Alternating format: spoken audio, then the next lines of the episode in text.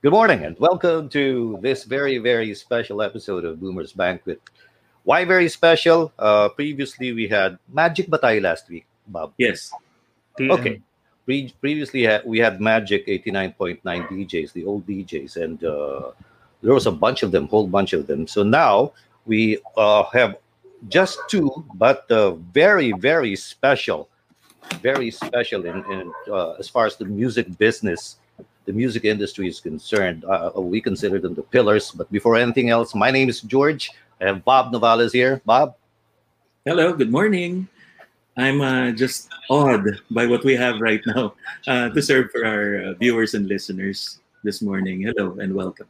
Oh, nakakaano yan, ano, starstruck talaga eh. Teddy, Terenya. Magandang umaga. Today, we'll have musikahan with Mamang Sorbetero. Ayun. Ilumbay natin si uh, Mr. C and Ma'am Celeste. And they Magandang are- umaga. Yes. and there are our special guests, uh, Celeste Legaspi and uh, Mr. C, Ryan Kayabyab. Uh, Celeste, good morning. Hello, good morning. Magandang umaga po sa inyong lahat. Hmm. And uh, Mr. C, Hi, good morning, George, and uh, everyone tuned in this morning. Maaga para sa akin, pero why not? you know, uh, you know, I was apologizing to Celeste too when I when, when I invited her for this one. Tinanong niya, what time? 10 o'clock? Why? Why 10 o'clock? Do I have to wear makeup? Yung mga ganyan, ano? Tapos sabi ko, pasensya, pasensya na, paano ano eh. Uh, this was really for, bo- this is for boomers. And boomers don't stay up late anymore, di ba? But they wake, They do but wake they up wake up early. early. So yun. So inumaga namin para ano. Ganun na nangyari. When did you first work with Ryan? We're Ay, talking college the- days or whatever. No naman, no naman. 70s na. Ah, Uh, early 70s. Ito si Joe Marichan television special.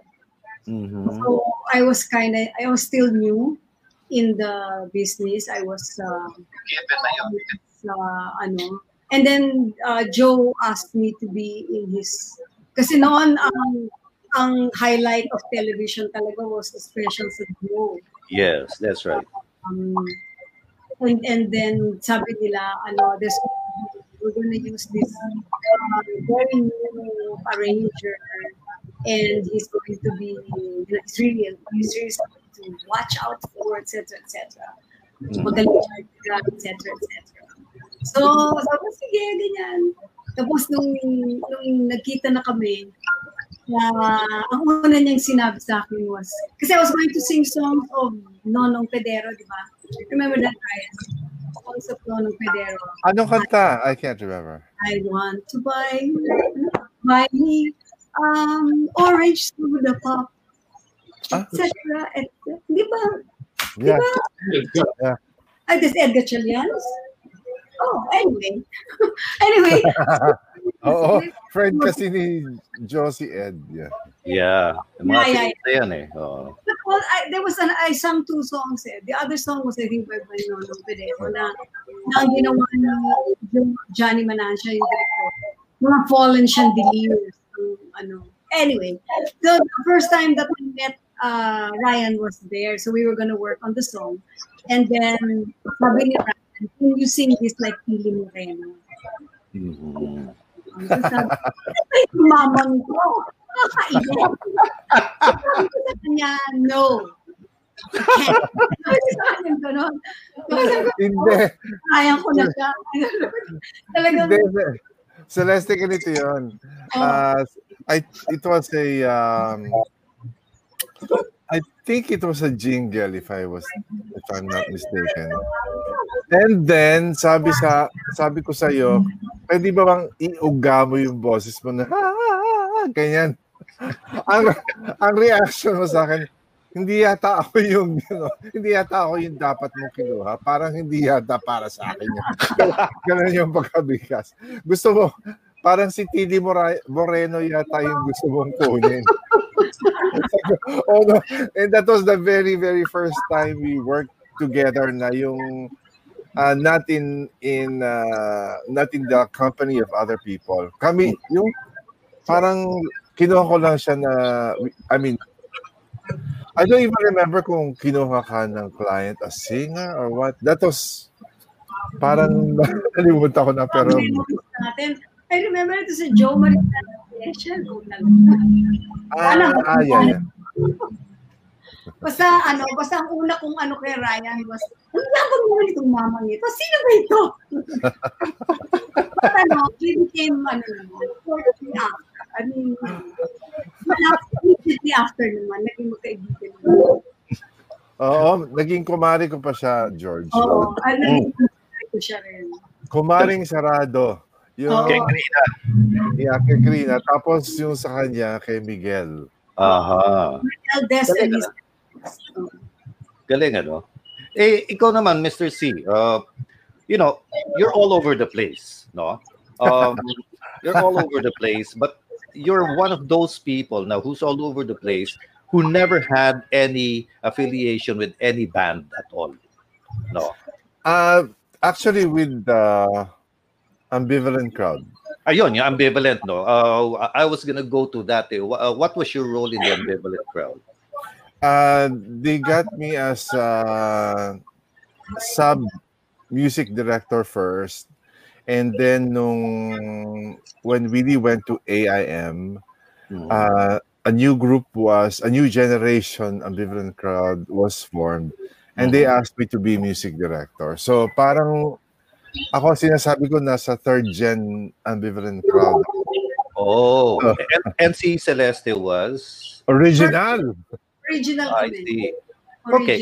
Let's let's go back to uh, let's go back further. How did the ambivalent crowd, you know, get together? came to What be. what you know? Uh, how, how did it come to be? Um, ano, uh, I was, uh, I was, I did show both. I was Ah. 17. Father Father Okay. Reuter siguro yan, ano? Father Reuter, exactly. Right. Father Uh-huh. Reuter. And I was playing Magnolia in Uh-huh.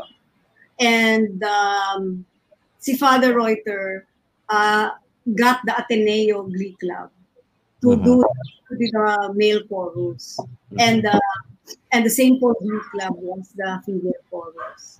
Mhm. So and that's how that's how I I was introduced to Willie Cruz Mhm. in the in the in the group and that's how he got to that's how he, we got to meet each other si Willie. But I was not I was not friendly with them kasi I was so terrified of my role. I Mhm. was I was praying every day and I was I was so bad. And Mm. ano, so and then after that I was taking up nursing in St. Paul College of Manila. And um, when that finished, uh, ano, I, I also quit nursing. I stopped studying. Uh-huh. During that one year, tumawag sa akin si Willie. He found my telephone number.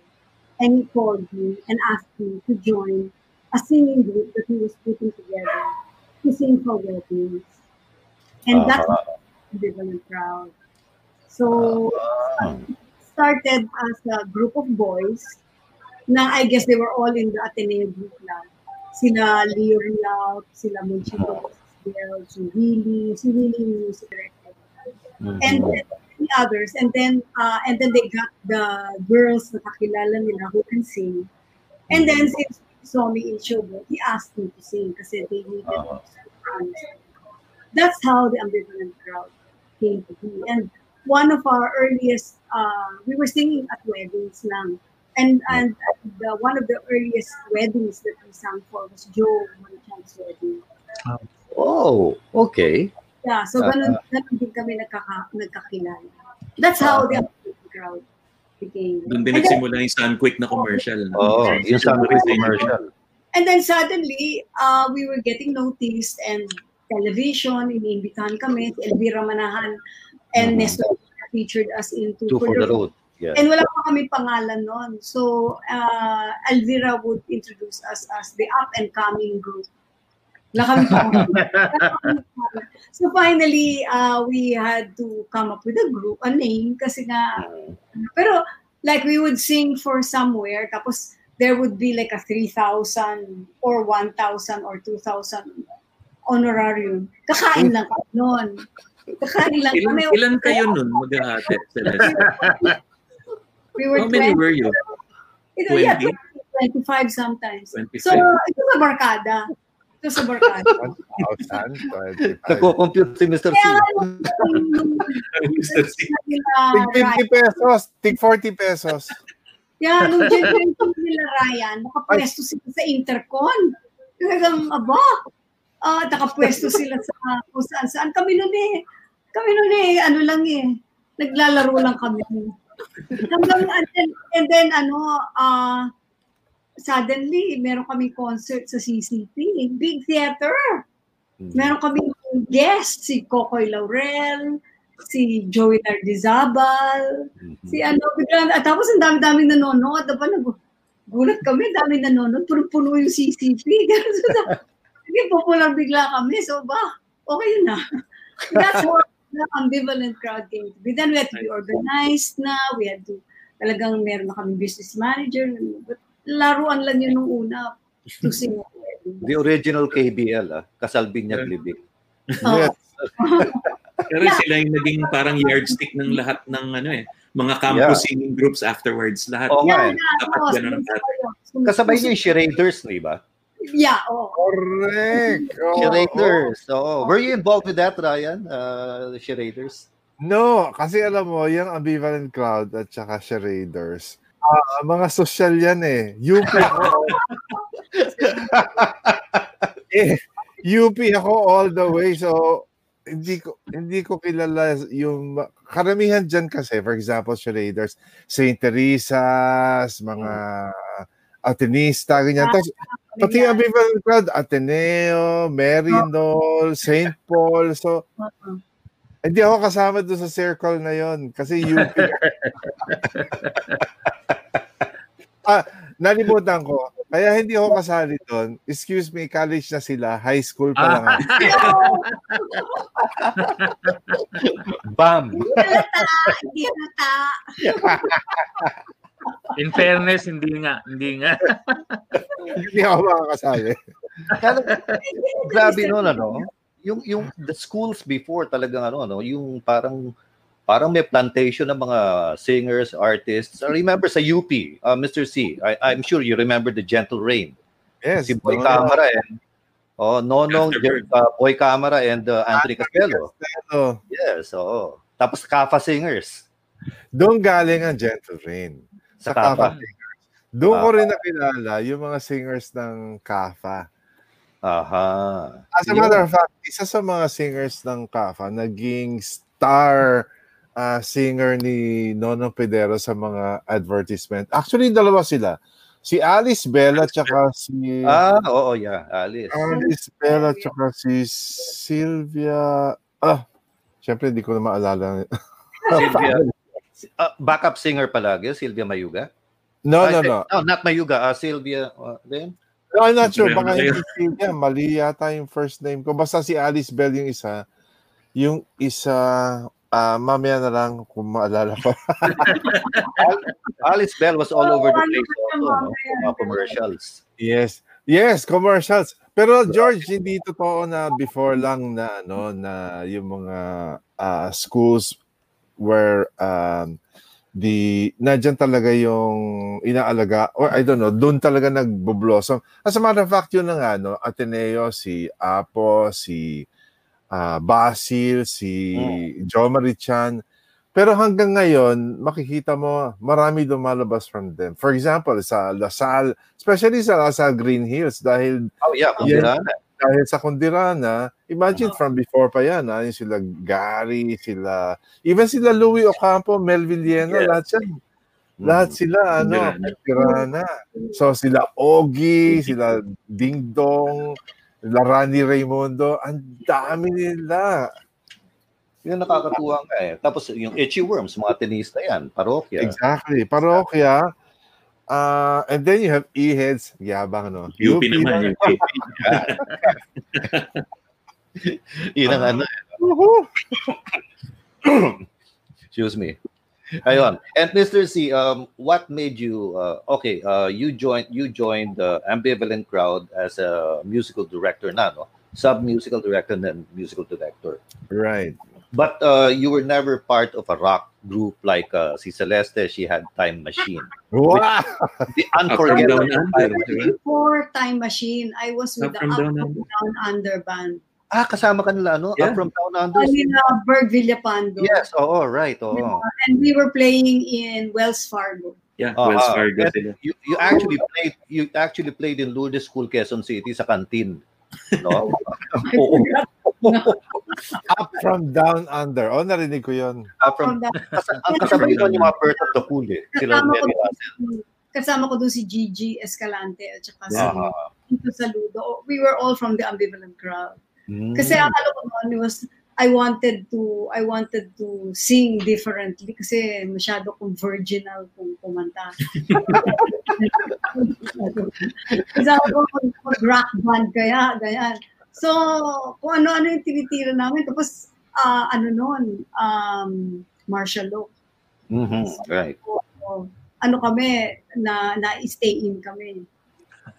Ah, Nahuli kayo? doing instead of doing maybe two sets, nakaka four sets kami. Yeah, oo. kami 4 a.m. Kaya uwi I'll kayo, umaga na. I'll Touch Me in the morning hanggang 4 o'clock in the morning. Talagang touch me in the morning na. Touch Me in the morning talaga. Sino yung kumakanta ng Look to the Children ng Chuck Mangione? Ah, sa ano yun? Sa... Time Machine, Time di ba? machine. Ako, Time machine. ako, Ay, kaya ako. yun, ano? Yeah, kinanta niyo yun sa, ano eh, Ariel, Ariel Contina. Contina. Yes, yes. Oh. Yun.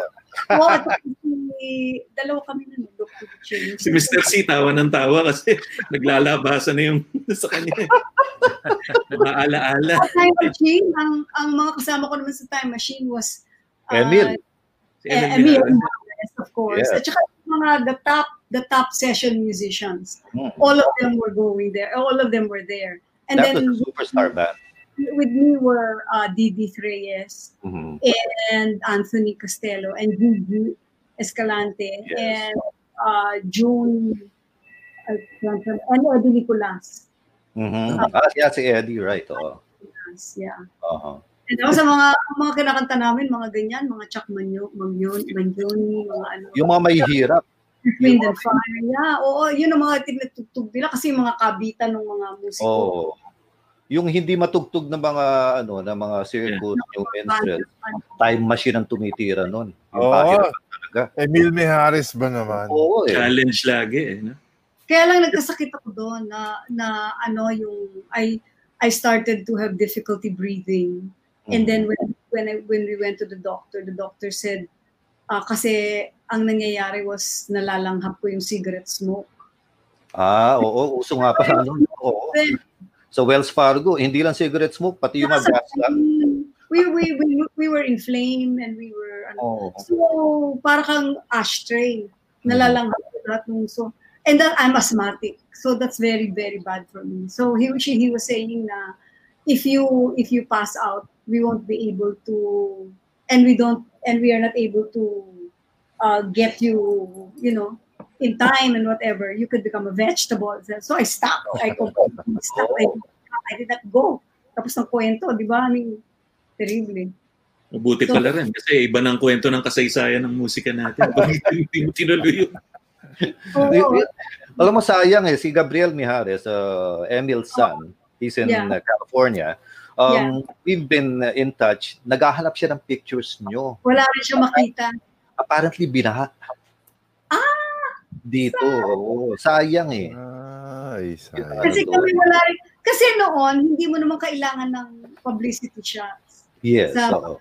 Di ba? Basta rehearsal ka, maka, maka-rehearse ka ng 12 songs, pwede ka na sumampa. Mm. So, ganun lang kami. Walang picture, walang... Minsan pa nga, magkakantahan kami, wala akong makeup, wala akong, nakasalamin lang ako, wala akong pakialam na, kasi kantahan lang talaga. So, hindi, hindi show business. Ba? Oo. So, walang may picture, period. Bagay, totoo yun eh. I was with Didi, I was with, ano, we were, we were quite a, an interesting band. Yeah, um, very versatile eh. And then, tsaka totoo yun eh. Before kasi, mga banda, wala naman mga roadie, di walang sound system supplier nun eh. Bala ka magdala ng amp mo, di ba? Sa mga stage, o walang SUV. 30 pesos a night. 30 pesos a night, kanta ka to death. Eh, yung mga underband nga, 25 pesos a night. Kanta ka Oo. today. Yun na nga eh. Then nakita, nakita ko yung sa Hong Kong, yung mga Pinoy band, mag, mag-uumpisa na alas 5 ng hapon, matatapos alas 5 ng umaga. Ganong katindi. Yun ang literally lagari. Oo. Kaya siguro, kaya siguro si Mr. C hindi pumasok sa ganun. Ano? Hindi ko naabutan yung ano na yon, yung eksena na yon. Hindi, ibang entry point ko kasi sa business. Ah, hindi siya hindi siya business. Ang entry point ko, kaka-graduate ko lang ng high school, nag-audition ako as Sa a- Pisay. Pisay, no? Oh, hindi ako nagpisay, UP High School ako. Ah, Pisay. Nag-audition ako as a pianist sa isang choir, choral group. Eh, nakapasok ako, nagano pa nga, sinungaling ako, sabi ko 18 years old na ako. Actually, 15 lang ako. So, first uh, year ko ng college, nagtatrabaho na ako. so anyway, ang gusto ko lang ituloy na aside from uh, aside from ambivalent crowd kasi, I also work with minstrels. Pero before I got to the ambivalent crowd and the minstrels, ang unang trabaho ko talaga in the industry uh, was uh, music director, pianista na agad ako ng isang uh, kilalang artista during that time. So, si Kokoy Laurel got me as his music Oh. director. Okay. So bata pa lang 17 pa lang ako, meron nang nagko-concert na si Kokoy. Ako na yung music director niya. So May racket medyo na agad. Oo. So bali doon napunta muna yung ah, doon napunta yung aking ah, music career. Hindi ako napunta sa mga banda dahil napunta ako doon sa napakaliwa ako doon sa choir at saka yun. Si Coco yung una nakapick up sa akin eh. And then I met Nonong Pedero and Joe Marichan na kinukuhan nila ako for arranging their jingles or their songs. So, medyo matagal ako kay Nonong, siguro mga 2 to 3 years. Ako yung isa sa mga in-house arrangers ni Nonong Pedero. So, Mhm. medyo nahasa muna ako bago ako nakapasok ng minstrels at saka ng ambivalent crowd. Yun. Yun yung, op- yun yung starting days ko. So in other words, yun yung virginal days mo. Of course. In Celeste's words, no? Virginal. Music din ng, ano, ng ambivalent crowd nung nasa flame sila? Hmm. Hindi ko. hindi ah, hindi ako nakasampa ng flame. That was the second generation ambivalent crowd. Ah, meron pa nga pala. Kasi nakasabay na sa time machine at saka sila. Ah, At saka- talaga? Oo, nagkasabayan kami. Mm. Kaya Oh, sila na ang Pisilla na yon. right. Well, what happened, Celeste, what happened was, uh, yung buntot, yung tail end ng second generation, papasok ako ng ambivalent crowd doon. Ah, Eh, nagwatak-watak yung second gen na yon. Not really watak-watak. They went their their ways and tumatanda na, nag-ano na ng pamilya, mga ganyan. exactly, exactly. And then uh, they started working on a uh, auditions for a third generation. Doon nakapasok si Cynthia Patag, sila. Ayun, ayun. Doon Paul Enriquez ba was with the ambi crowd or Yeah. Mr. Paul, Yes. Paul was uh, ambivalent crowd, yeah. Paul mga was ba ambivalent siya? crowd. Second? Uh, third Was he na si? Paul. No, kaya lang, yeah, third. Third, third, no. third, yes. Uh, he was with uh, dun sa Now and Then uh, album. Uh, Mga Here now, ambivalent- here and now, sorry. Na, mga na. ambivalent crowd yung nandun sa ano. Yeah. Kasi during that time, I was working with uh, Jo Marie. I was Mm. already working with ambivalent crowd. So, habi ni Jo Marie, can you get, can you recommend singers? Eh, siyempre, i-recommend ko yung grupo ko. so, si Nan Cabecilla, kinanta niya yung, From this moment on, Yeah. it's me and you. Tsaka Si Paul yung- si Paul si Paul Enriquez. yung una. Yung, We Yeah. Exactly. Ang ganda, ang ganda-ganda nung Kasi kanta. Cynthia Patag yung isa. Di ba? Oo. Yes. Cynthia Patag yung isa. Ano yun eh, uh, that was the last cut of side 2 of uh, Joe Marie's album. Here and now. Yun, Here and Now. Ang ganda no nung album na yon. Yes. Ba- ba- bago tayo malayo, pag-usapan muna natin yung jeans ni na Ma'am Celeste at ni Mr. C. And Parehong nasa arts Levi's, and uh, music. O, arts and music yung, yung mga parents nila eh. So malaking malaking bagay ba to sa inyong naging uh, chosen career? Ah, ako ano um my mother was uh, my mother was uh, a voice student before the war. She was a soprano. Uh, but when nung nagkamalay na ako, uh, that was in the 50s in the hindi naman siya kumakanta na. So uh, I don't I didn't even realize na how much of a good singer she was until my until we were putting together the stories of my mother and my father for Maalaala Mo Kaya, which they featured nung uh, centennial ng father ko. So that's the only time that I learned that uh, my mom was taking uh, voice lessons coming from Cavite City every week to go to Manila to take voice lessons. Ganun siya kasi sa voice niya. And then and then when she went into college, she was taking voice culture and she was a coloratura. And so, I, at saka ano daw yun, nung, nung, kasi ang dami-daming nanliligaw sa mother ko. So, pina, pinaalis siya sa, pinapunta siya sa Sambales to live with my aunt. Kasi, ano, ang gulo-gulo daw, basta daw ang dami nanliligaw sa Cavite. So, nagpunta siya sa Sambales, kumakanta daw siya sa simbahan doon, ng Ave Maria, ganun, ganun. Hindi ko alam yon all of that was news to me. Tapos nagkaroon din siya ng maraming manliligaw dun sa Sambales. So binalik ko so, Man magnet pala. sa family namin, hindi ko alam yon Kasi my mother was not singing around me. By the time I was growing up, she was she was a businesswoman. I'd only sing, I'd hear her singing in mass when we go to hear mass, very quietly. So I, I didn't even know na singer siya. I was very, very much surprised na, na singing was in her blood. Mhm. But but now, you know, my, my I have a niece who is an opera singer. And uh, my, my, may apo kami na anak ng pamangkin ko who is who sings very well. She's in, in Canada and I'm not surprised that she's singing very well. So it's really in our DNA pala. Did you have any for, formal training in voice? Me, yeah. Well, uh, voice lessons.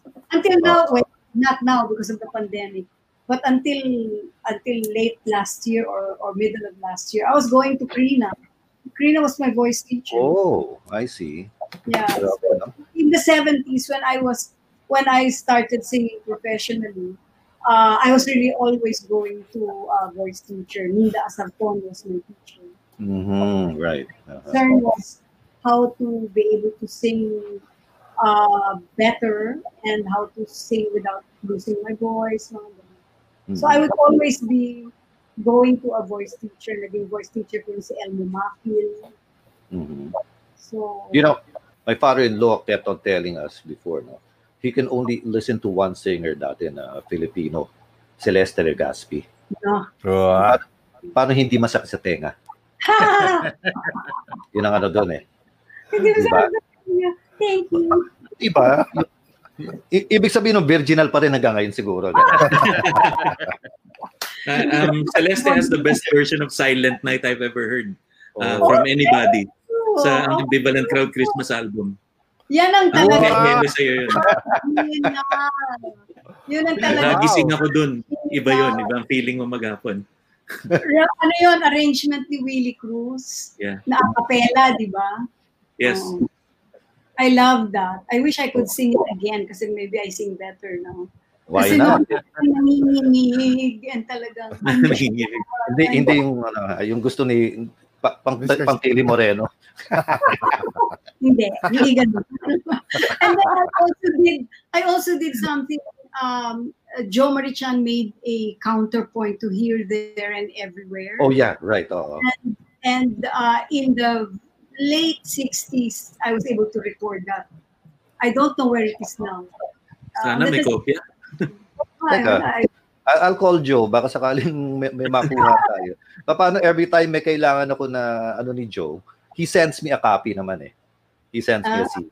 So, I doubt sige. if he has it. Parang, kasi he has a recording of that counterpoint na siya na ang kumanta. Yeah. But, What about- but that recording Si of Mr. Profit Point was the first time that that my husband heard me singing. Mm, I see. Si Mr. Alam C ko naman. yun.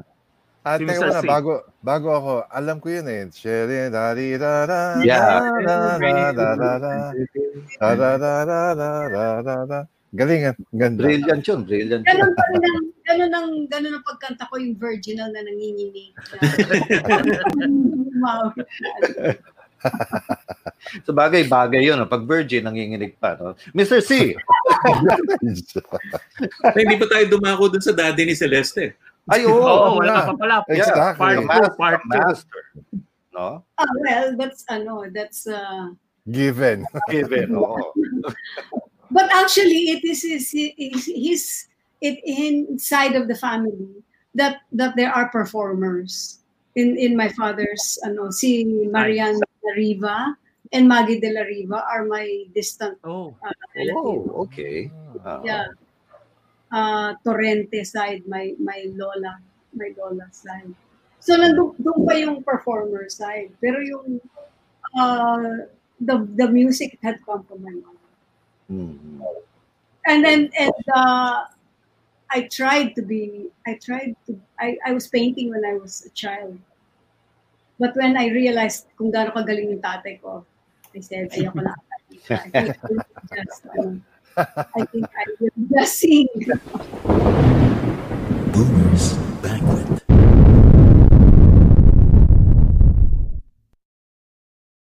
Here's a song of social concern performed by the Rainmakers. Distansya, amigo, ganyan ngayon tayo Nang di tayo mahawa, o di kaya'y makahawa Distansya,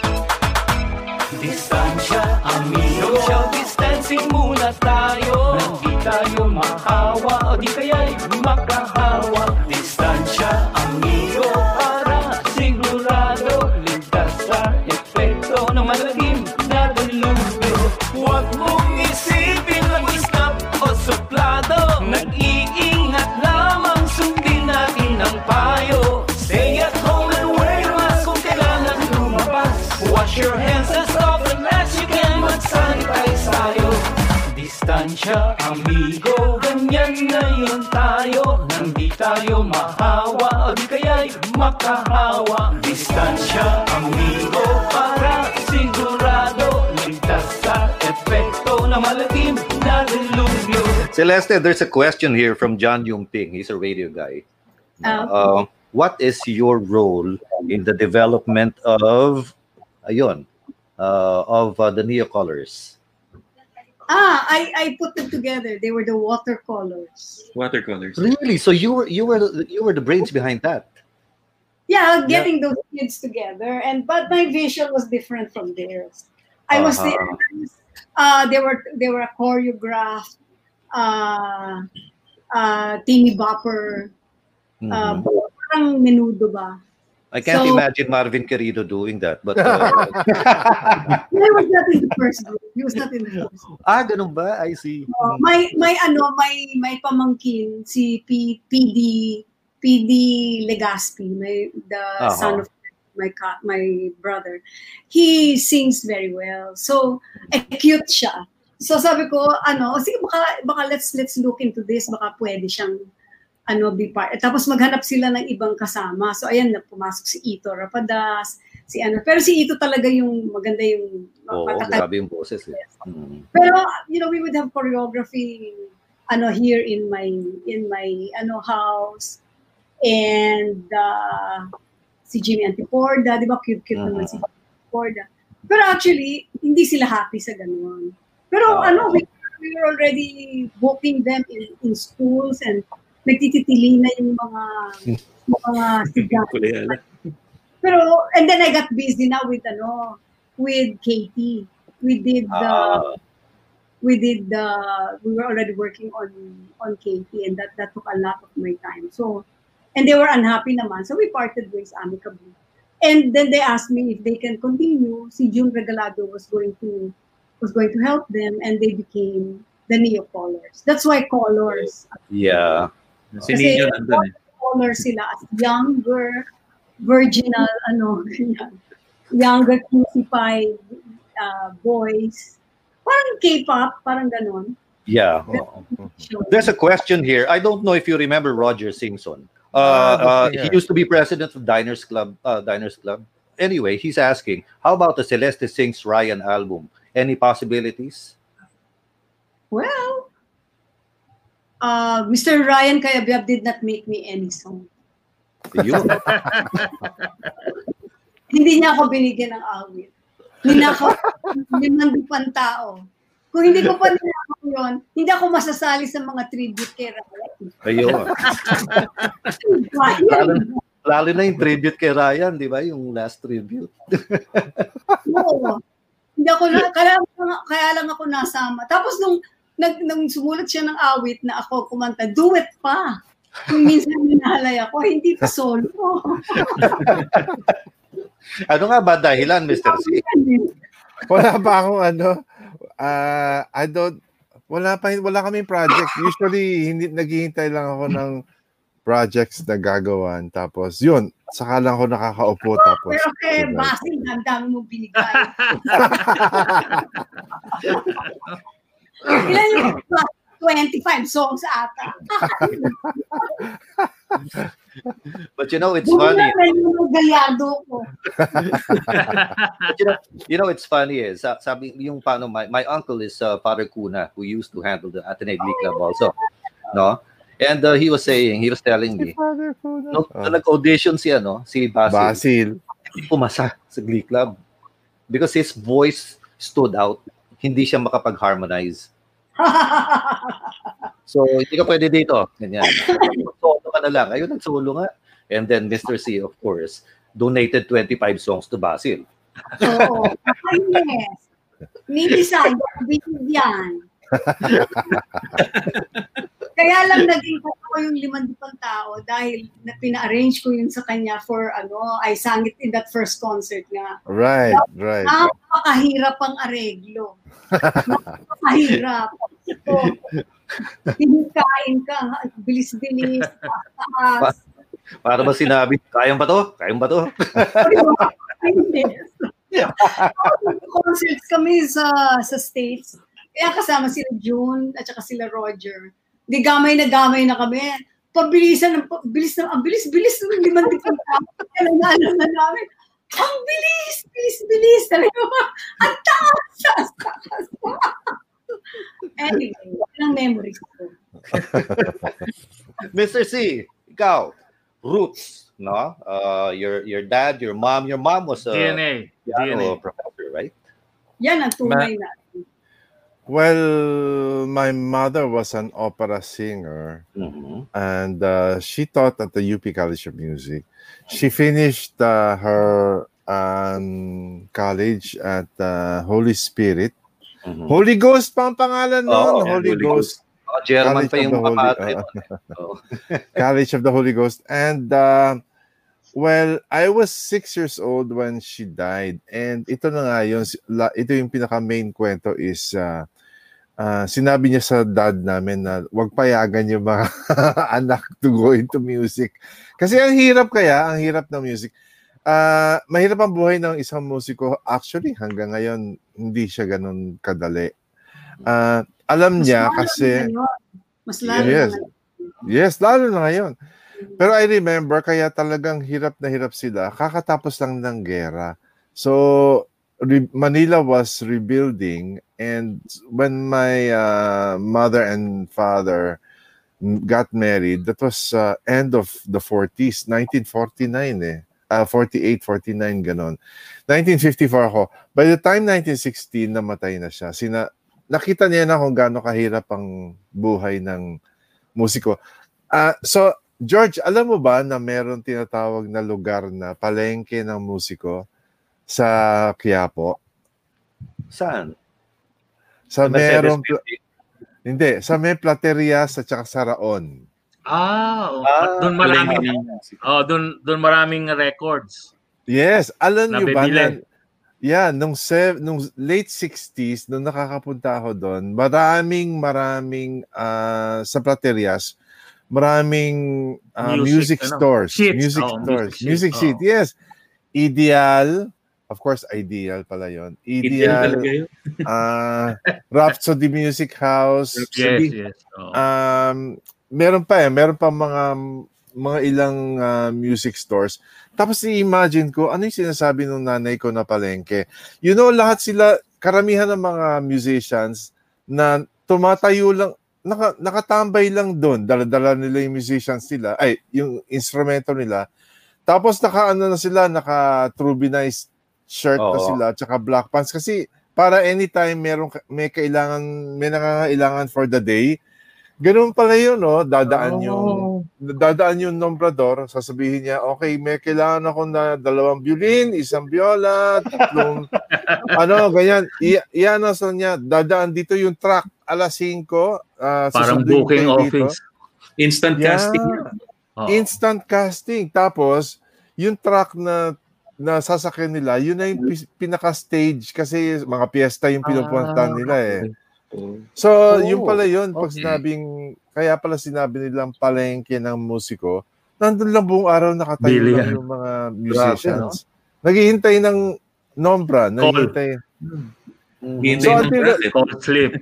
Posibleng in one day, hindi ka magkaroon ng trabaho, di ba? Nakatayo ka lang. Pos- Posibleng in a week na wala kang trabaho. Kasi Okay. syempre, ba, mauuna muna kunin yung mga kilala nila na magagaling. O uh, syempre, hindi ba, mauuna muna kunin yung, kunin yung, kunyari, ako yung nombrador, ah, kuha mo nga ako ng, ano, ng tatlong ah, brass, tatlong trumpet, ganyan. Oh, si Omeng, Hindi nandiyan ba?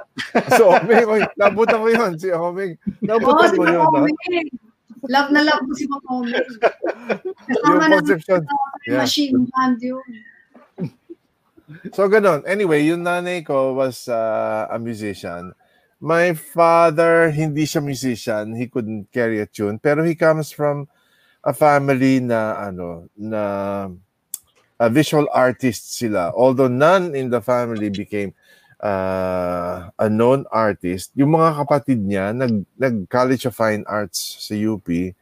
At saka isa niya, yeah, yung isa niya kapatid naging uh, supervisor pa ng arts.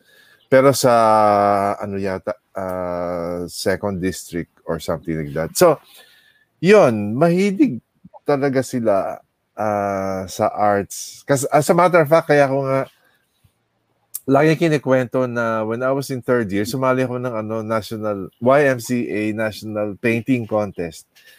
Nanalo ako doon dahil ah meron mga naiwan na canvas na hindi pa tapos. Tapos naiwan mga tubo ng pintura sa bahay namin. Yung mga tita ko na, nag, na tumira sa amin na nag-fine arts. Anyway, ginamit ko yung kanilang brush na titigas na eh. At saka ginamit ko yung mga naiwan nilang paint. So, ilang kulay lang yung nagamit ko doon.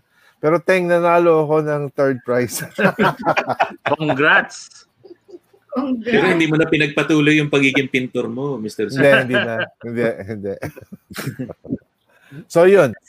You know, Ryan, that's a very good, a very good story, yung uh, palengke ng musiko. Yes, yes. Yung Exactly. plateria sa Traon. Maybe we can make Maraming, a, maraming di nakakaalam nun. maybe we can make a movie out of it. Yes. Exactly. You know, you need some, you need researchers pa kasi parang Oh. wala ng buhay na musiko nung Wala. ngayon na umabot doon. Pero nung time nila mang ah, Mr. Manalastas, alam nila yung kwento na yon. Hanggang Grabe. kailan ganon? 60s? Meron ba? 70s meron pa. Umabot ka ba? ko. Umabot ka 70s. pala yun. Sa bagay, sa bagay, it makes sense eh. Yung Villar Recording Studio, nasa Escolta lang eh. Malapit Nandun din sa escolta Oo. yun. Nandun eh. Eh, orchestra dati eh. It's so rich. Oo. Tapos habang nandun sila nakatayo, they can jam. Ang Diba? record bar nila doon, yung deluxe. Oo. Pa, pwede, pwede sila Diba? mag-basking na doon eh. No? They will be jamming na. So that's already um, an opening number, di ba? Hmm. So, Nakakatuwa yun. ah. Musical Bakit na pala yan. Iisip mo, Celeste, musical na eh. Oo nga eh. May concept na, may concept. Ah, si Mr. Gallardo, papa- pasulati na kagad para ano. Hahanap tayo ng 6x6 na truck kasi yun yung kailangan eh.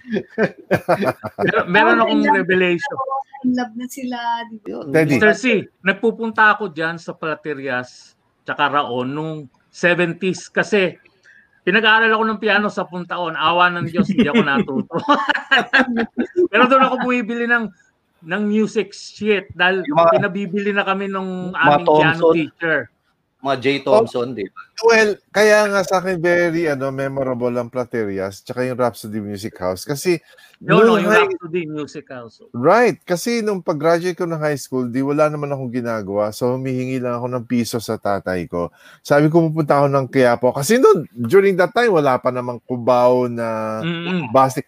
Kaya sa loob ako ng UP campus nakatira. Tapos later sa UP Village. So you can imagine, ang, ang layo kaya ng Quiapo doon. Pero Yes, yun yes. ang yun ang sentro. But it takes me, ah, kailangan ko lang ng 25 centimos para makapunta ng Quiapo. Tapos 25 Pamasahe. ko balik. So I only need 50 centavos. Kaya lang, pag binigyan ng piso, meron pa akong pang Coke. 15. 15. Tapos hamburger, 35 centavos. Anyway, yan, ah, sabi ko, ah, gusto ko sana makapagtrabaho ko. Iniisip ko, sana meron makadiscover sa akin sa ano.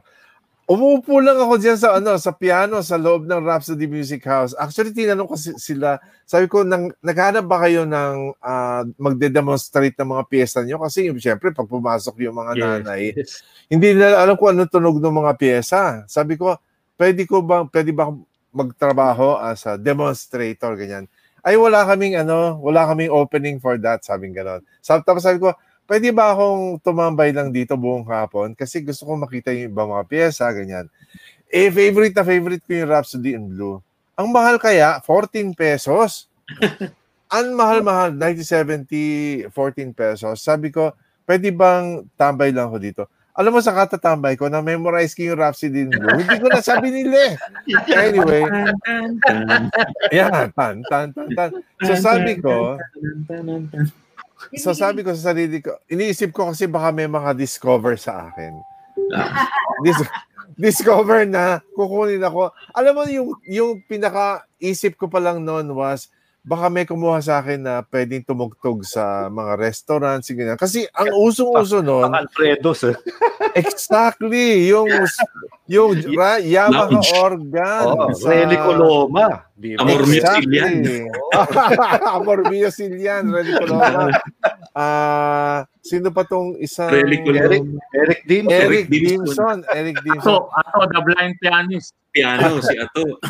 So anyway, kasi ang huling balita ko was uh, uh, somebody like well during that time hindi pa siya super kilala as a ano as a composer pero doon daw nag-umpisa si Hernani Cuenco tumutugtog sa isang uh, Mm. resto bar no sabi ko so naisip ko parang yun ang gusto ko munang pasukan para makapagtrabaho walang kumuha sa akin pero nakakatawa meron akong pinsan na napadaan at nakita ko, hoy, ang laki mo na pala, sabi ganon.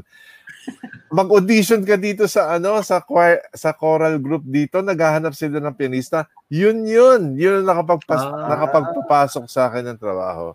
So anyway, uh, yun yung buhay ko nung 16, 15, 16 years old ako. Kaya ako nagkaroon ng trabaho bilang isang ano pianista.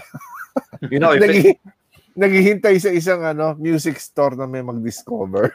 Sabi ni Oh, ito, Matty ah. Fernando, buhay pa daw yung Rhapsody, George. Oh, sabi ni Matthew Yeah. Fernando, one of our viewers, uh, buhay pa yung Rhapsody hanggang ngayon. no kidding. Yes, no? Well, in the late 90s, bumili pa ako ng mga piyesa ron para itinda sa music store namin. late 90s na yun. ah. Pero buhay po pala ngayon. That's surprising. Yeah, grabe, no? Okay, uh, Celeste, let's go back to you. Do you still remember the very first song that you performed na may bayad? As a solo artist. At saka As a magkano? solo. Oh, Tsaka Well, magkano? Bayad. ano, that would be that that that has to be soloist. That has to be with the Up From Down Under band. aha. And that has to be touched in the morning. Alam mo, yung tukong touch in the morning. Touch So I, I had to sing Diana. I had to sing it four times a night and I was paid 25 pesos. So magkano yun? 25 divided by 4. Ryan, di ba ikaw? Mag, ilan nga yun? Six, 25. 6.1. 6.1. Yun. Yun. Tapos ano, Grabe. after, after that, kinukuha na ako sa TV yung ano, excuse me, alas 12 na. Mhm. And ano, Noon time show. Oo. Oh, noon time show with Ariel Rive, Ariel uh, Ureta. Ureta. Oreta, oreta, oreta. And ano yun, um, itatawag mo dun sa music director kung ano yung gusto mong kantahin. Tapos, a-arrange niya, pupunta ka doon mga 11.30, magre-rehearsal ka ng minsan. Sino to? Si si, Mac, si Ama, Amado Tatlong Bukol o si Dominic? Sa Luciano or si, Ah, si Dominic. Dominic. Yun. Sila, so, ano yun, um, Amado Pascual, ano? Tapos so, oh, ano yun, kakanta ka na ng ano, tapos babayaran ka ng 150 pesos siguro. Uy, So, okay na rin yung 6 pesos. okay na. Oo. Diba?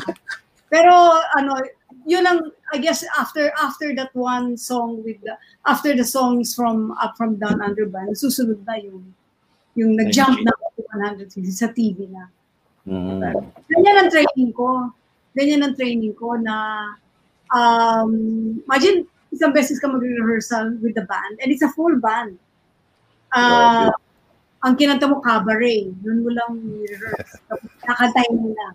Kakantahin mo na yung Liza Minnelli, ano yung gano'n. so pagka mahina ang ano mo, mahina ang chan mo, hindi ka ba, hindi ka ano, di ba? Titiklop ka na lang, uwi ka na lang. Goodbye, ayoko na. Ganun. How So was that- it like?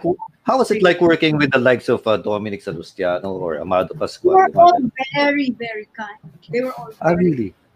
ay yung bago pa. And ano, parang they, ano, especially pag narinig nila na you sing well naman and you Mhm. study or you study your songs well, handa ka, ganyan. They appreciate that a lot. So, Mm. parang they take you under their wing and they they take good care of you.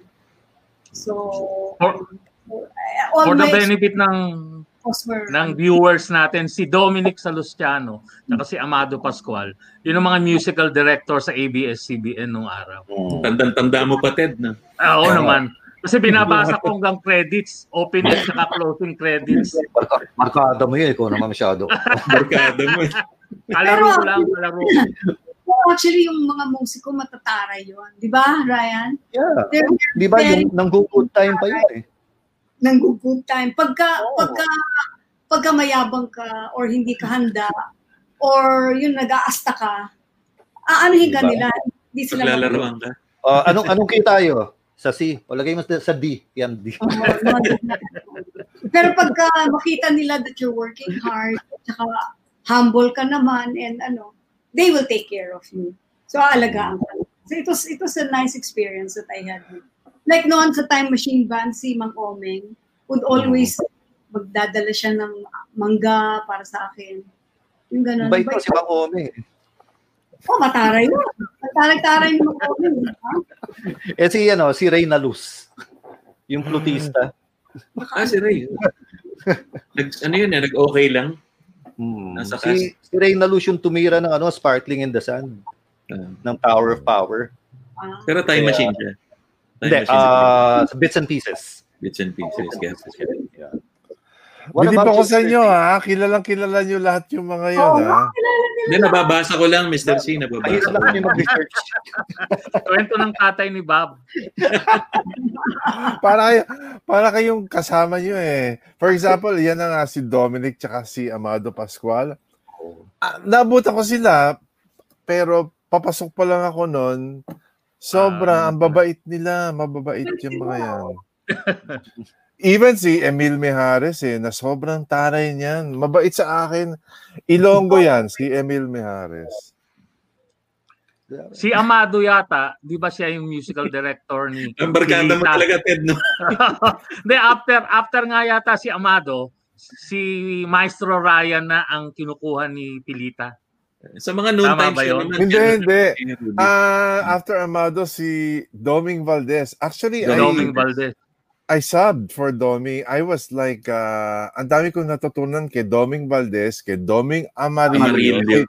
Si, si Doming di- Amarillo, ang pinakauna kong parang naging, nabuksan yung mata ko sa arranging, si Doming Amarillo. Ah, susunod-sunod lang ako dyan. Ah, bubuntot-buntot para lang makita kung paano ginagawa yung pyesa. Kasi nakakaya naman magtanong. Pero alam mo, pag nagtatanong ka, si-share nila They lahat ng... Yeah. Hindi sila, hindi sila, Hindi sila ma- madamot. hindi sila swapang, hindi sila madamot. Which Sir, brings us to the ah, first Metro Pop, di ba? Ah, karamihan ng Ayan. mga kanta doon, Amarillo. mga di Di, Amarillo. di Amarillo yung credit Oo. sa credit. Siya. Except yung sa'yo, Mr. C. Yung kay Ganda. Yes, yes, yes. Yes, Ikaw na yun, yes. Ah, yeah, oo. Hindi, yan ang tanong ko, George. Sa amin din was by um, Emmy Mooney. Emmy Yan, si Mooney. Emmy. Emmy. Yan sila. Lahat, Uh, Metro Pop, first prize winner si Ryan, di ba? Second prize Yes. winner si Mr. Gallardo. right, Mhm. right. Yes, yes. Nag-arrange ng aming song. Mhm. George, yun ang tanong ko kay Maestro. Nandun ako sa Folk Arts Theater mismo nung 1978, first Metro Pop. Wow. Ah, Hanggang, hanggang siguro mga five years hence kasi ano ako doon, Asher. Pala. Kaya doon ako naka-assign pa sa malapit sa stage. kaya pala Kaya libre. pinig- Kumikita So pa ako. nakita mo yung ano, nakita mo yung fuchsia na na ano um ano bell bottom ni Ryan nung nanalo Yun. siya. Kasi si Celeste, I think yung kanta mo nun, si Celeste, yung kanta mo nun, yung pang, ano, di ba, yung mga anak, I think. Oo, pagdating Ah, pagdating mo. Sa'yo pagdating, pagdating mo. eh. mo. Pagdating mo. By the way, 8 pesos lang ang bayad sa amin nung per show. Oh, As Asher. anyway, ang tanong ko kay Maestro. Na, ano, nanalo na 30,000 lang na, na Oo, 30,000. eh. Oo. Mr. Hindi Si may- Fuchsia pala, yung black and white TV namin nun eh. May black and white po TV namin nun, so hindi ko alam na Fuchsia yung suot niya. Hindi, actually, hindi siya siya. Ang, ang pantalon ko ay brown na velvet. Velvet! Oh, tapos, taw- tawag doon, bra- brushed velvet, hindi ba? Oo. At saka yung yung shirt ko kasi, ang kulay fuchsia? niya, yeah, actually hindi siya fuchsia, malapit siya dun sa Muslim na kulay na parang magenta na hindi mo maintindihan. Mm. Na satin. Alam mo, ang gumawa ng damit mo na yan ay si ano eh, si si Cliff Candelaria, ewan ko kilala Mm. niyo. Yes, yes. Alam, Siyempre, kailangan natin i- isama lahat ng mga kasama natin during that time para ma, para mas buo. din ni Haji nun kasi puro palikpik eh, di ba yung buhok. Yes, ano ni Haji noon, yung Mr. C. mahabang show, scarf. Ah, ah, that's right. Yes, mahabang scarf. Tapos Oh, salakot may salakot. ni Badong Bernal. Sino Yes, ah, art direction yan ni Leo Riap. Sino Oh. nag-isip nun? Sino Leo nag-isip nun? Real. Si Si Leo Leo. Riap. Oh, okay. Galing, ano? May may may dalawang tanong ako kay Mr. C. Ikaw Go. ba namili, ikaw namili kay Haji as the interpreter? Tapos may inkling ka ba na mananalo ng major prize yung kay ganda ng ating musika? Wait, ah, actually, ganito yan, Teddy. Sumali ako sa, the year before, sumali ako sa um, World Popular Song Festival.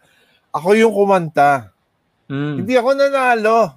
Kasi nga ako, kasi ako yung kumanta. Nagulat ka?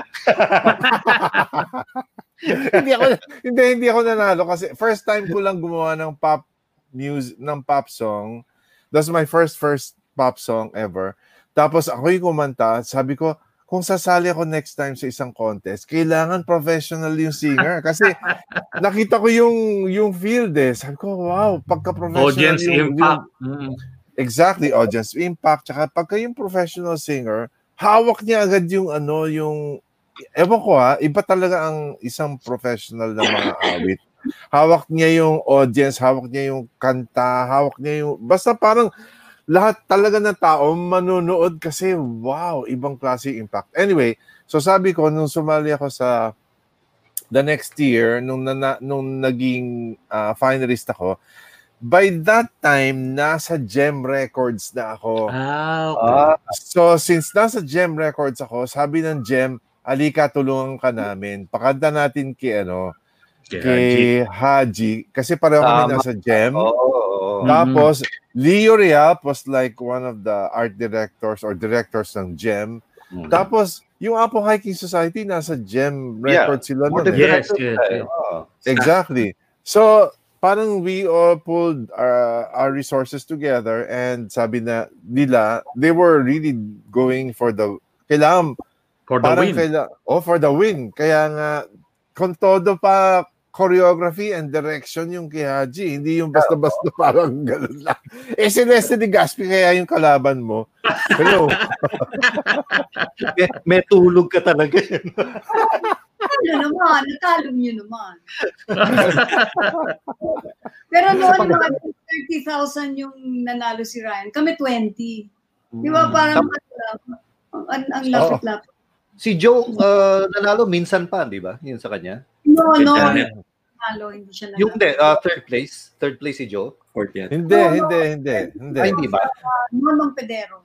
Narito Pedero, ako. narito ako. Narito ang ako. for, ang fourth Chris place pa Vermont. nga si uh, Villafuerte yata Oo. ang gumawa nung hahanapin ko yata yung fourth ah, place. Jo Marie. Anthony. Ah, Anthony hindi. Costello. Hindi hahanapin ko. Sorry, sorry, sorry. Malayo ang tingin. Malayo Ay, hindi. ang- Kaibigan Kaibigan. ba? No, hindi hindi competition yung kaibigan eh. Ah, okay. Ah, basta Villafuerte, hindi si hindi si Jo pero, si, Marie. An- pero si Anthony yung kumanta. Ano, alam mo yung minsan pa, ako ang ang kumanta ng nung gumawa si Joe ng Demo. ng demo Yeah. para i-enter sa Metropop. Ako ang kumanta noon. So gustong gusto ko yung song. I love I love the song. Pero nag-qualify din yung ganun. no? So syempre nakakita Yeah. Right, si Janet Vasco kumanta ng minsan. Janet. Yeah. Oo. Yeah, that's why I, I recorded minsan pa later on. Kasi talagang Hmm. gusto gusto ko. Ang ganda ng kanta. Beautiful song, beautiful song. Ayun. According to Joe Marie, ibig kong ibigin ka. Yun sa first. Ah, si Anthony ang kumanta. Right, right, Mm. right. Balikan ko si Mr. C. Yung yung kay ganda ng ating musika, naging theme song na ng OPM eh. Ganun ba yung purpose mo talaga doon? Sabi, wala lang. Ah, the idea was, sabi ko, wow, first Metro Pop. Siguro kailangan ng kanta dyan ah, about music. Ganyan. Ang ganda ng music natin. oo, oo. So, y- actually, yun, yun lang yung inisip ko for that. Hindi ko naman inisip na magiging ganyan yan. But, later on, yung mga gumagawa ng mga kanta about music, music, ay definitely hindi sila nakakapasok. Kasi, parang bilasana eh, yung idea. Method na eh. no? Hindi, yun na, yun na yung naging standard eh. Wala nang po pwedeng iba pa. Siguro, the closest uh, one got yung Salamat Salamat Musika. Kay Ang maganda naman yun. That was Gary later, 81 ya, 83 yata yan. Sinanet yun, di ba? Yun? Nanalo yun sa Metropop? Para. Grand winner yan, grand winner. Pero Ganda dapat banggitin ng kanta. natin, banggitin natin na nanalo yung kay ganda ng ating musika sa Soul Music Oo. Festival na nirepresent tayo as Filipinos. Yeah, okay, Teddy, yung tatanong mo na may inkling ba ako na mananalo sa Metropop? Hindi ko alam kasi malay ko. Pero nung nasa Seoul, Korea kami, pag unang ensayo pa lang ng orchestra, feeling ko agad, ay mananalo to kasi gustong-gusto ng mga musiko. Yeah. Ah. So Tapos kayo yung yung- naunang K-pop na nung panahon na yun.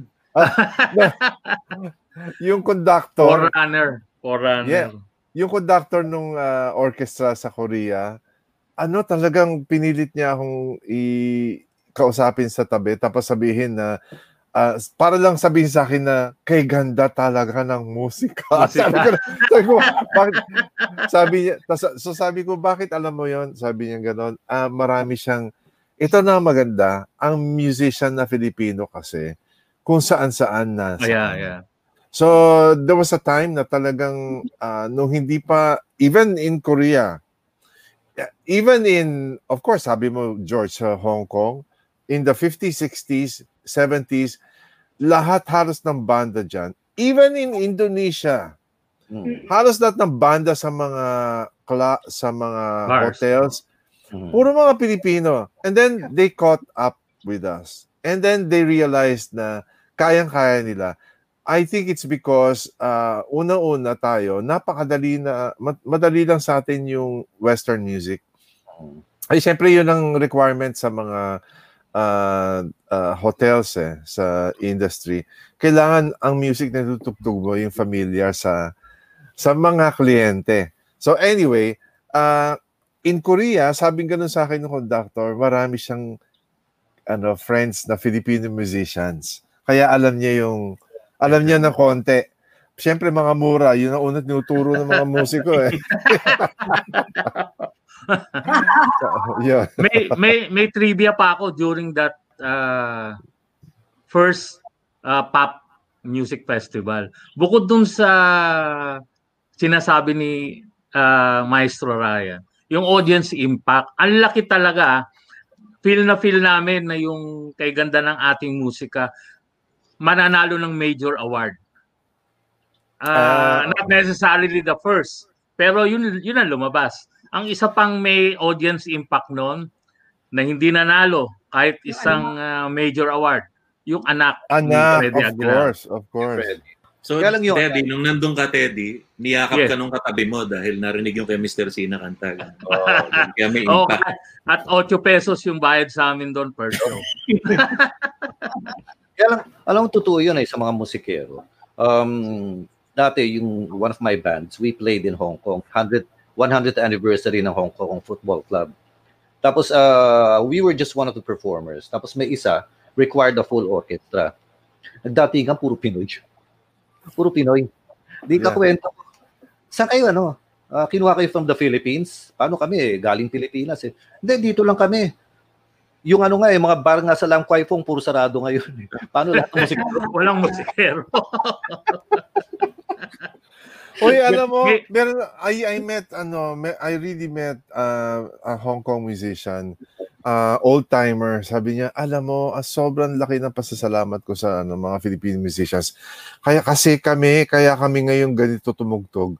Dahil tinuruan kami nito mga Filipino musicians. Yung, alam mo, ang, ang, ang meron kasi yung mga Filipino musicians na wala sila, yung natural groove Yes. yung natural groove na Soul, ng, it's ng, soul. ng, exactly so kuhang-kuha nila eh syempre coming from another culture hindi mahihirapan sila sumakay doon pero ngayon wala ang dami na mas magaling na sila sa atin actually in a way Kay Ma'am Tec- Celeste naman.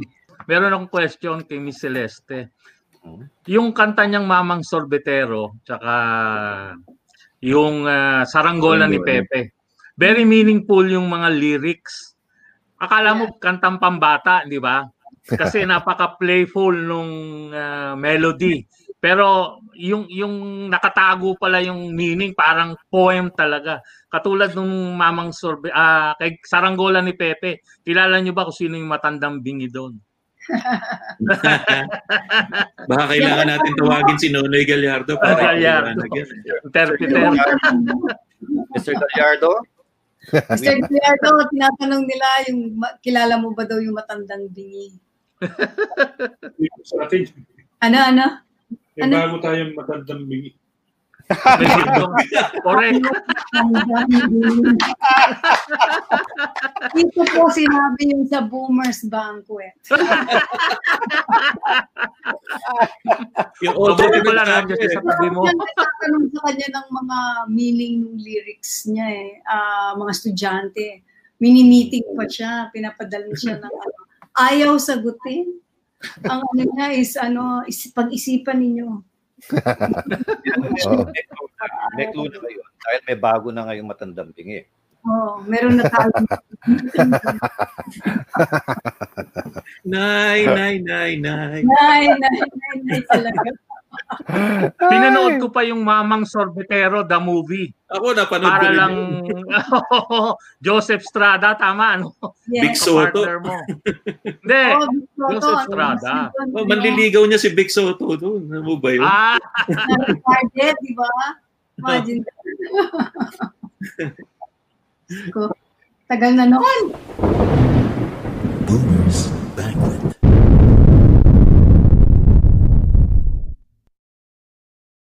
Oaks! Oras ng kaalaman at saya.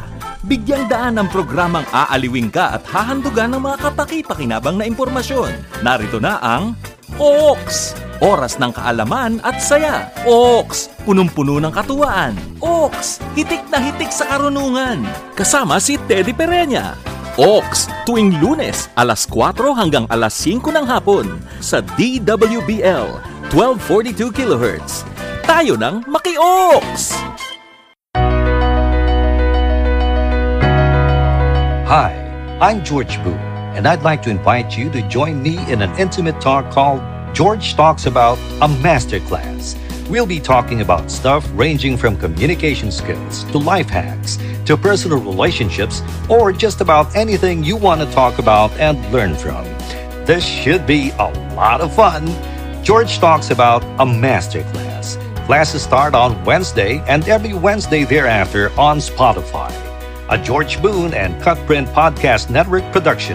Don't be late. Uh, yung iba umiinom ng brandy before the show. Ganon, di ba? Yung mga Yossi. What about Celeste Legaspi? ano, I, I make I make sure that I am very well rehearsed. That's Mhm. that's uh, that's my number one priority.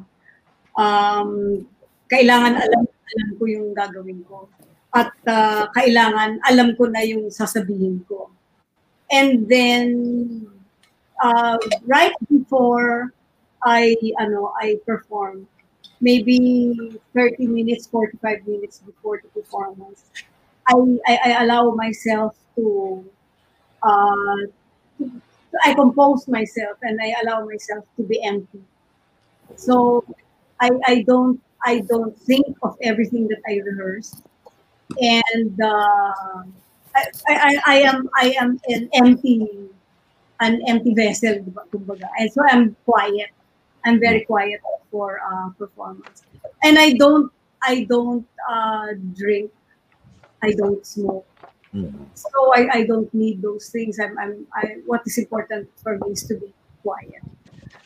Um, and uh, ano, it, it, it helps me a lot.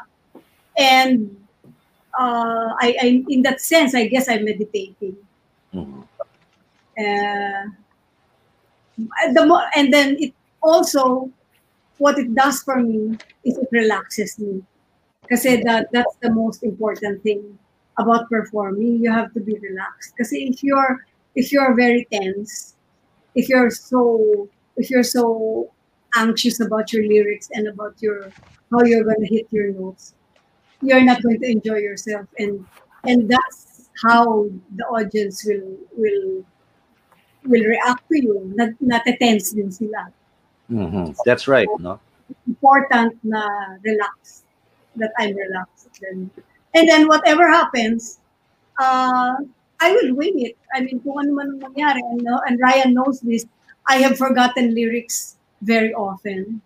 And I have forgotten the sequence of repertoire very often. And You just wing it. you know, you just you just not maybe wing it is the wrong term. Maybe it's then you just go on, you just continue. Like in concert namin sa Soler, yung first number namin, yung opening number namin ni Ryan, pumalpak. Kasi may kulang na recording na, na hindi na play. Hindi na- So we just we just continued very smooth. And uh, that's because matagal na kami nagpe-perform ni Ryan. Yeah, yeah. Uh, So, tinan, nag-usap lang kami ganyan sa stage. So, what will we do now, Ryan? Sabi ko, so, we proceeded. so, ganun yun. Because relax kami. Relax kami. That's important.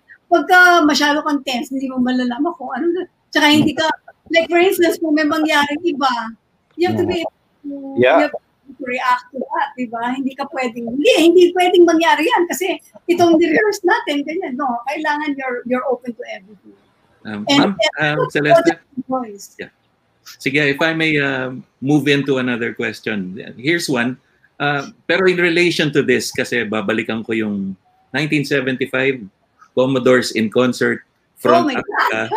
Kasama mo yung Apo Hiking Society. Pero yung audience natin nung panahon na yon, they booed you. They wanted to boo you out of the Araneta. Hindi ko maintindihan kung bakit. But how mature is uh, has the audience been since then? Kasi alam natin, wala pa masyado alam yung mga audience natin. No? And you were trying to educate them by bringing in our music na hindi pa masyadong immersed eh. Kasi hindi pa uso nun. Wala pa yung mga katulad ni Mr. C tsaka ikaw. You were starting out then. Yeah, yeah. Um, how mature would the audience be now? At saka nag-progress ba o nag-umatras since then?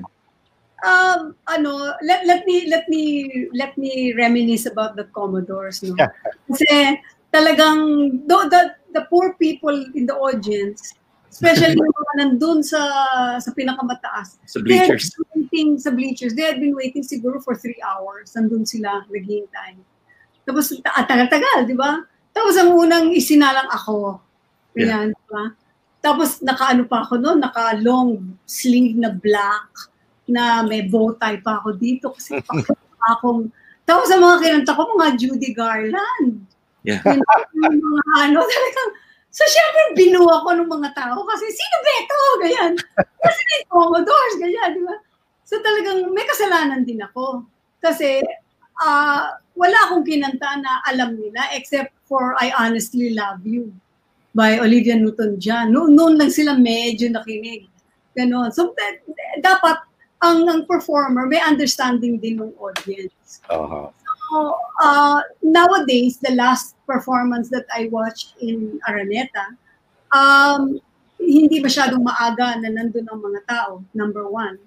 So it's it's it's not a so marunong na rin yung venue na gano'n. And and walang front act. Ang front act kasama na nung ano. So it it helps. It helps in and also nowadays there's an appreciation of original Filipino music. Yes. So when we do our when we do our appreciate na ng audience kasi meron ng appreciation for that. And going back to the Commodore, ano, no, um, uh, that was two nights. So, Yeah, two nights. uh, sa second night, nabambuna naman ako. So, I, I, I made changes to the repertoire. I removed some things that were so, you know, it became less Judy Garland. And then it was my husband who said to me, Tsaka yung suot mo, sabi niya, ikaw lang ang babae sa show, anong suot mo pantalon? Sabi niya ganun. so, I wore a red plunging gown. Di ba? Plunging as into my waist. Ganyan. yeah, less, lesser ako na boo. The second night. Yung apo, nabu pa rin. Boo na boo, boo na boo sila. Pero ako lesser boo na ako. Kasi at least maganda ako. so nakatulong naman. I learned a lot in the Commodore's performance. I learned a lot. Going going to that, you know, Mr. C. Um, you know, uh, way way back when I was still in school, uh, I was talking to the sister of uh, Gina Stan. Magsimula ka. Yeah. Okay. And um, apparently, when he composed that song, he didn't know what to do with it. He was joining Metropop, and um, he just took a chance on asking you to arrange it. What made you agree to arrange that particular song? Ah, alam mo, niligawan ako ni Gines eh. Oo. And uh, imagine, ang ang style ng ligaw sa akin is usually food. So, Kala ko tela. Kala ko tela. Di ba may-ari ng ITM yun dati? hindi. So, nagpapadala ng food, nagpapada ah ah, naglul- nagpapaluto siya tapos pa- eh kasi contest na naman, sabi ko ayoko na gumawa na ng contest. Well, anyway, yes, si Gines uh, I uh, very interesting. Doon yung malalaman na ah, maraming musicians or maraming composers na meron silang ideas Hmm. pero syempre, uh, you have to understand how they how they uh, work out the ideas. Kasi nung una ko narinig yung kanta, hindi ko siya maintindihan eh. Hmm. So, nung, nung finally, I sat down and told him, ganito ba yung gusto mo mangyari doon sa kanta? Siyempre, nagulat siya. Yes. no, pero after that, you know, I created, uh, I worked with him, I collaborated with him, and he wrote an entire musical entitled Magsimula Ka. And then he wrote another musical entitled uh, Bagong Between. So, alam ko na yung style niya. So, pagka nahuli mo na yung style ng isang composer, madali na. Balik, k- pwede ba ka bumalik doon kay Celeste about that Oo. Commodore's thing?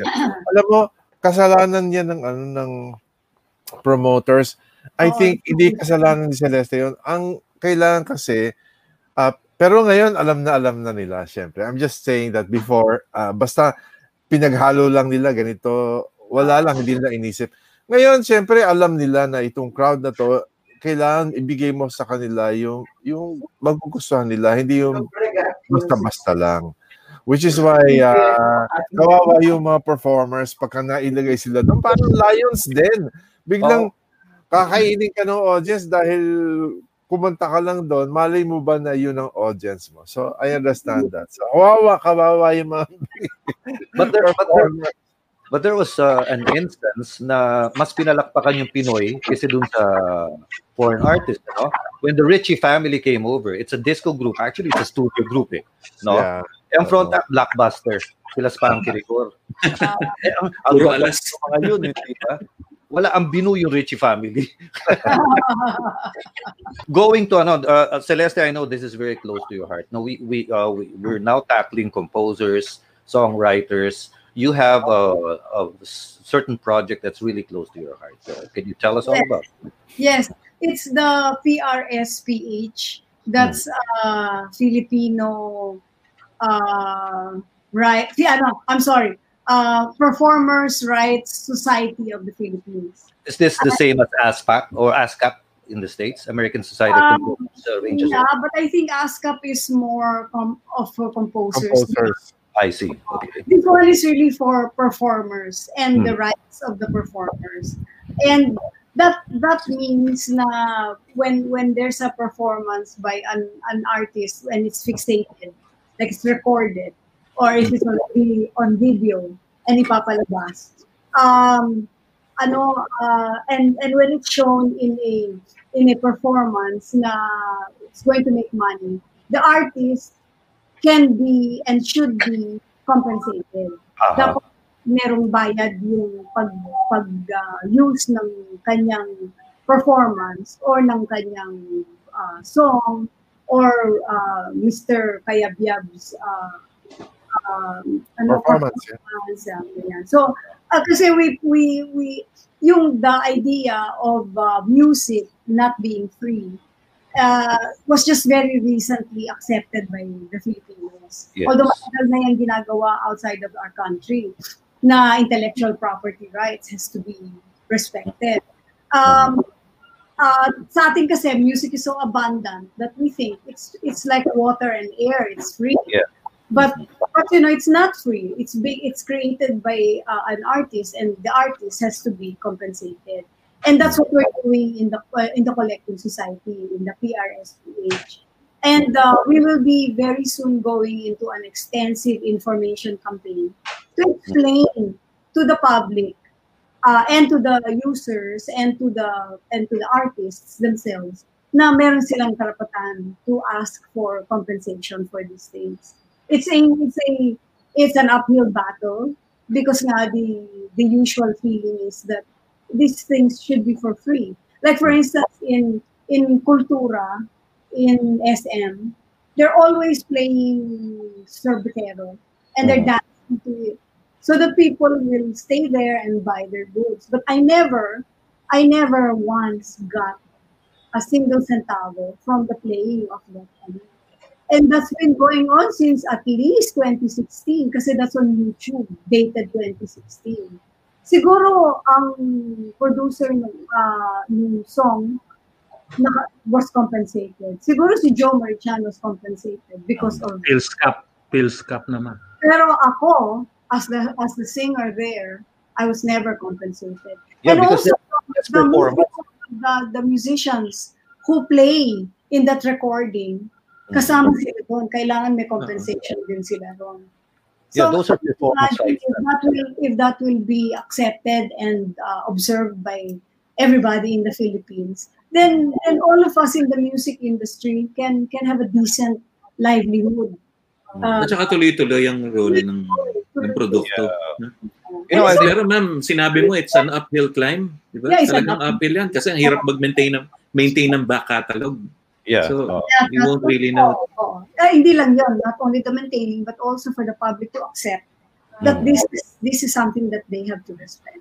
but you know, So, I, I, That Mitch Valdez is with me and Leo Martinez and Mel Villena. Mhm. We all work together. In, and Ryan is one of our um, outstanding members. in Mhm.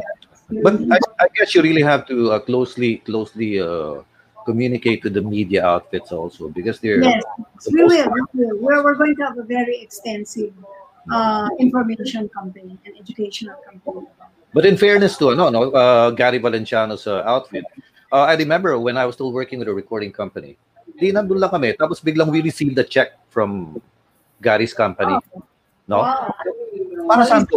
Nice. Apparently, Gary performed one of our, one of the songs of our catalog, which we didn't even know about. And then he sent us a check for that. Oh, nice. Mhm. Galing eh. Mhm. It, it, it really won't hurt that much Mm, naman. mm, Oh, mm. And, uh, which brings me to the Phil Pop concept, no, uh, Mr. C. No, Yeah. uh, same thing. Ano, yung uh, what what's happening to the songs? Uh, because uh, during the first Phil Pop, the winner was by artists. Si um, you know, yung, yung Acafelas yung kumanta. Ah, Acafellas. Yes, yes, yes, yes. Uh, si ang si Carl Villuga composed uh, Right, song. right. Yes, yes. first prize. Uh, he won he won a million pesos for that. Right. Oh, So, doon. Wow, I mean, may 30,000. Ganda na. We're, we're in the wrong era. Yeah. Mr. C, reklamo na kasi 30,000 ka lang nun. Okay, George, actually, nag-evolve na tayo. Mm-hmm. So, right now, where Phil Pop is, uh, it is becoming more uh, concerned about being national, more national, um, breaking borders. Kasi siya- ang- we're trying to push it outside Manila lang. Ah, and then eventually outside Philippines sana. Kasi syempre, yun din naman ang habol natin. Ano? Lahat nagtatanong, eh bakit, bakit yung Korea nagawa nila? Bakit tayo hindi Yeah. natin nagagawa? It's, la- okay. Lagi siyang ano, Ano laging sirang plaka na yon yung bakit yung Korea gaya, gawa ni, kaya nila. Well, we're studying that. We're learning so many things. And uh, I think. Uh, for me, I think yung Korean model, ginaya nila yung Swedish model eh. Yes. Uh, so we're trying to study all that. Uh, so para alam namin. Pero ang ang main, alam mo kung anong common ground ng Swedish tsaka Korean, merong meron silang National uh, Arts Council na May may budget. may budget na pwedeng mag-apply yung independent at sasabihin nila. Tapos, uh, they can do it on their own and may suporta. Yun yun. Kasi kami, ngayon sa atin, talagang kanya-kanyang kayo dyan eh. Pero, pero masaya naman kasi meron mga uh, corporations that for example, that MVP group, sila yung nag-ano eh, nagpa-prop up ng ng ng Philpop. Tapos yung ABS sila yung nagpa-prop up ng Himig Handog. Mm. Ah, pero alam siyempre natin nangyari si ABS. Kasi meron matandang bingi na bago. May matandang bingi. Matanda na, bingi pa. Aray ko. Ganon yan eh. So, uh, what, what, what do you think would be the future of uh, failed pop pa? No? Yung, it has gone a long way. Yung, I remember I was still in radio about two years, three years ago. Yung kay Jas Nicolas ba yun? Yung ang ganda Yeah. ng kanta. Yung Worms. Yeah. So nag-iiba na rin, nag-iiba na rin yung ano, yung ah, pati yung judging, pati yung direction kasi mas marami ng bata na kasama. Mhm. Pero George kasi kailangan natin ma-realize yan eh. Matagal ko sinasabi sa kanila, the music popular music is not for my age, it's not for your age, it's for the the consumers are yung mga bata. Yeah. Sila, That's- sila eh, kanilang era yun eh. Hindi natin pwedeng isaksak yung music natin sa mga bata ngayon. Kaya syempre, kailangan maghanap sila ng kanilang ah, kanilang style, kaila, kay- yung kanilang ah, ah, kung ano yung dapat para sa kanila. Kasi yung sa atin, para sa atin na yun eh. Ah, that brings me to this point na why music is really very subjective and why it's also very important that we promote Filipino music. Kasi nung ako, nung high school ako, sabihin ko sa iyo ngayon, pag nagre-reunion kami, ang kanta namin, Up, Up and Away, Beatles, ganyan. Pu- puro imported. And ano yung sabihin doon? Pagka ganun ng ano, ah, ganun ng pananaw ng mga tao, edi syempre ang merchandise, lahat ng it's all part of that economic uh, thread, no? Bibili kami ng mga gawa nung ng banyaga. Bibili kami ng mga pictures ng mga banyaga. So, nagkakaroon ng ano, nagkakaroon ng ibang uh, ang tawag dito values, no?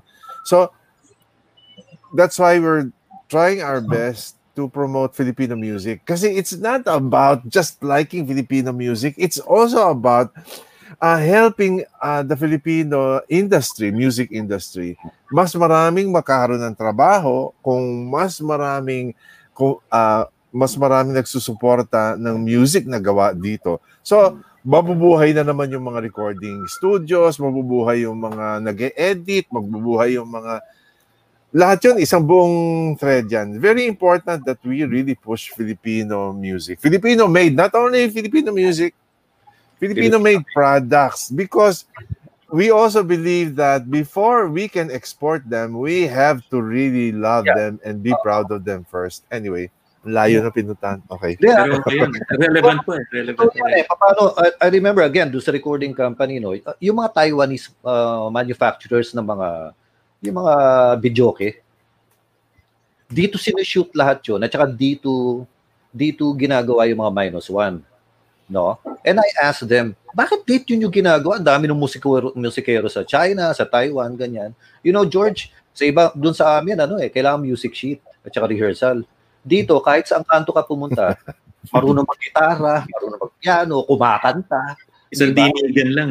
Parang parang pumunta ka nga sa plateria sa Quiapo, nandun lahat. Ganun ang nangyari, no? So, eh, that it's it's so ironic. Tapos yung yung musika natin, hindi naman natin mapasikat ng ganon. Yun So- ang aming hinahabol. Ah, marami tayong hardware, wala tayong software. What about you, Celeste? Um, uh, uh, aside from ano, you have OPM archives also, di ba? Yes, yes, yes. Yo- OPM Yun, archive. I, I'm so interested in that. Yeah, it's ano, it's um the idea is to put together um everything about OPM from the 60s until to today and uh, to house it right now we have a digital uh, place where we, we, we can put our our memorabilia and uh, it's our web page and uh, website. And uh, and then hopefully by the middle of next year uh, the Filipinas Heritage Library will be open to us. Uh, the actual actual pieces of OPM memorabilia. So the idea is that there is a place in uh, in an environment like a museum, like the Library, where the where the environment is controlled and you know, that that that our memorabilia can be found for the future, so that um, uh, a, a Filipino in the year thirty thousand can or more forty thousand can find kay ganda ng ating musika and Mm. learn about how it was composed and why it was composed and and all the experiences of Ryan Tayabyab while composing it. So we're, we're, we're compiling those things. And um, hopefully we'll be able to get uh, all of these materials uh, 60s to the present so that we can also look into the before the 60s. Kasi saan ba naman nanggaling yung seeds of OPM kung hindi nung pa rin from the from the 50s, Yeah. from 40s. So, Alam mo, that is a very big job and uh, we need the cooperation of everybody and uh, sometimes uh, it's hard sometimes it's very hard uh, first of all uh, marami nang namatay Like, you know, wala na si Rico J, wala na si Eugene Villaluz, you know, matatanda na kami, ganyan. So we have to, we have to move on it and we have to get uh, young people interested in it so that uh, we can we can it can be strong and ano. So we're, we're working on it. Ang president namin is si si Moy, si Moy Oh, Ortiz. Uh-huh. Pamangkin, pamangkin Yeah. siya ni Villaluz. Mm. And uh, so he's very hardworking. Karina is our vice president. So, oh, ano, and she's she'll also be handling the curating of the, the materials.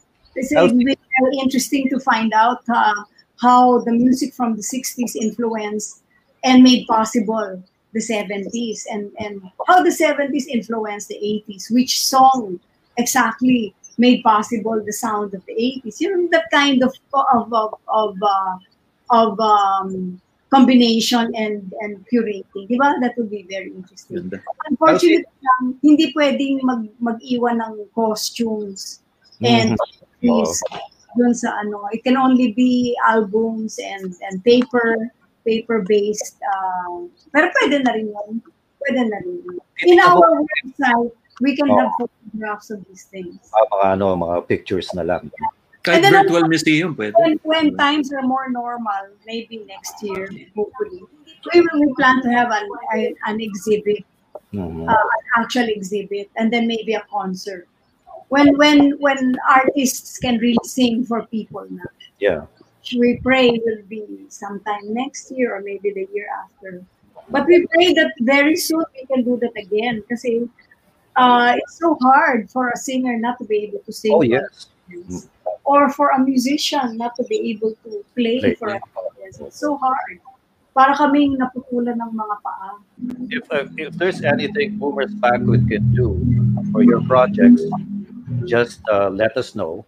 Oh, And, uh, thank you. you know, thank you. Uh, we can we can uh, feature uh, feature you guys here again, no? Para ano, para uh, for so many people to know about it. Okay, last few words from our uh, distinguished uh, guest Celeste, from you.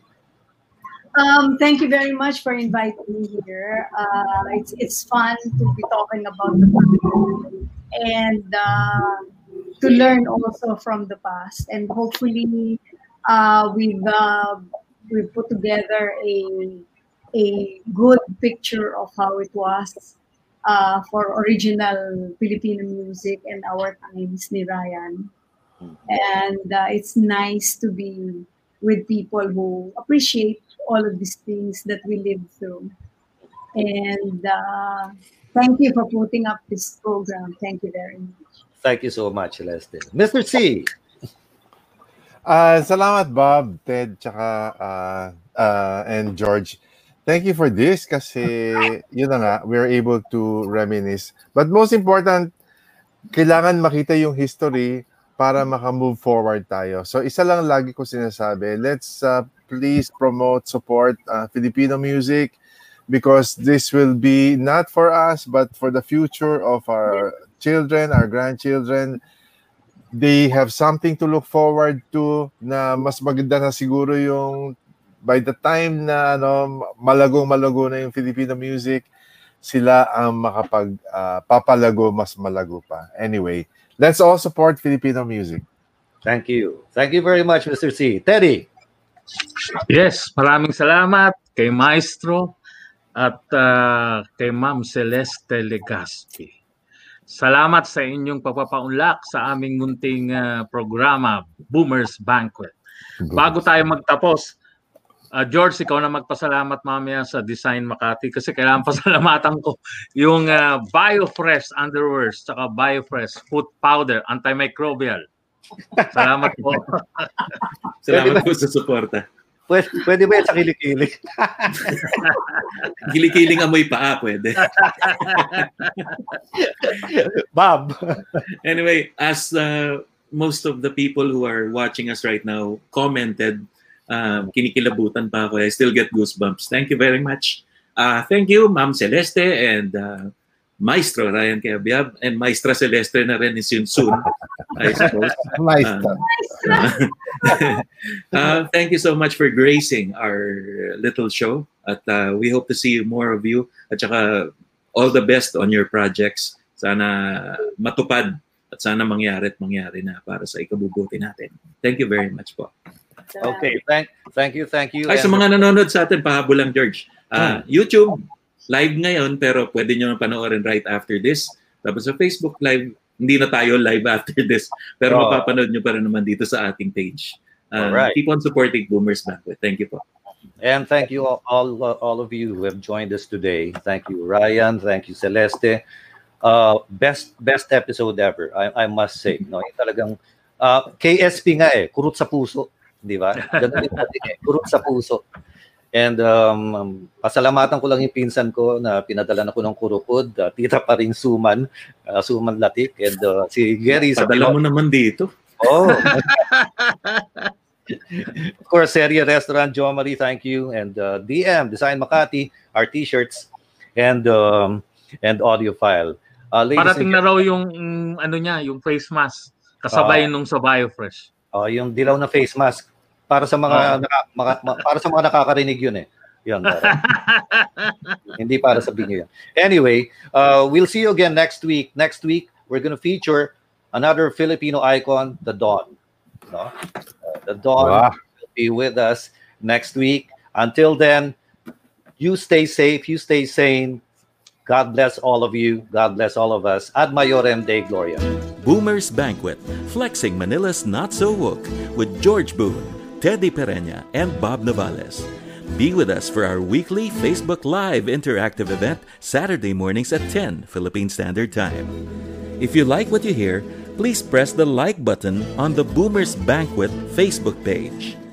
Find all our episodes on YouTube by searching Boomers Banquet or listen to the downloadable podcast version on Spotify, Google Podcasts, Apple Podcasts, or wherever podcasts can be accessed. Help keep this show on the air by checking out our sponsors. This is a presentation of Dyslexic Thumb. Technical assistance by Beats by Dr. Trey.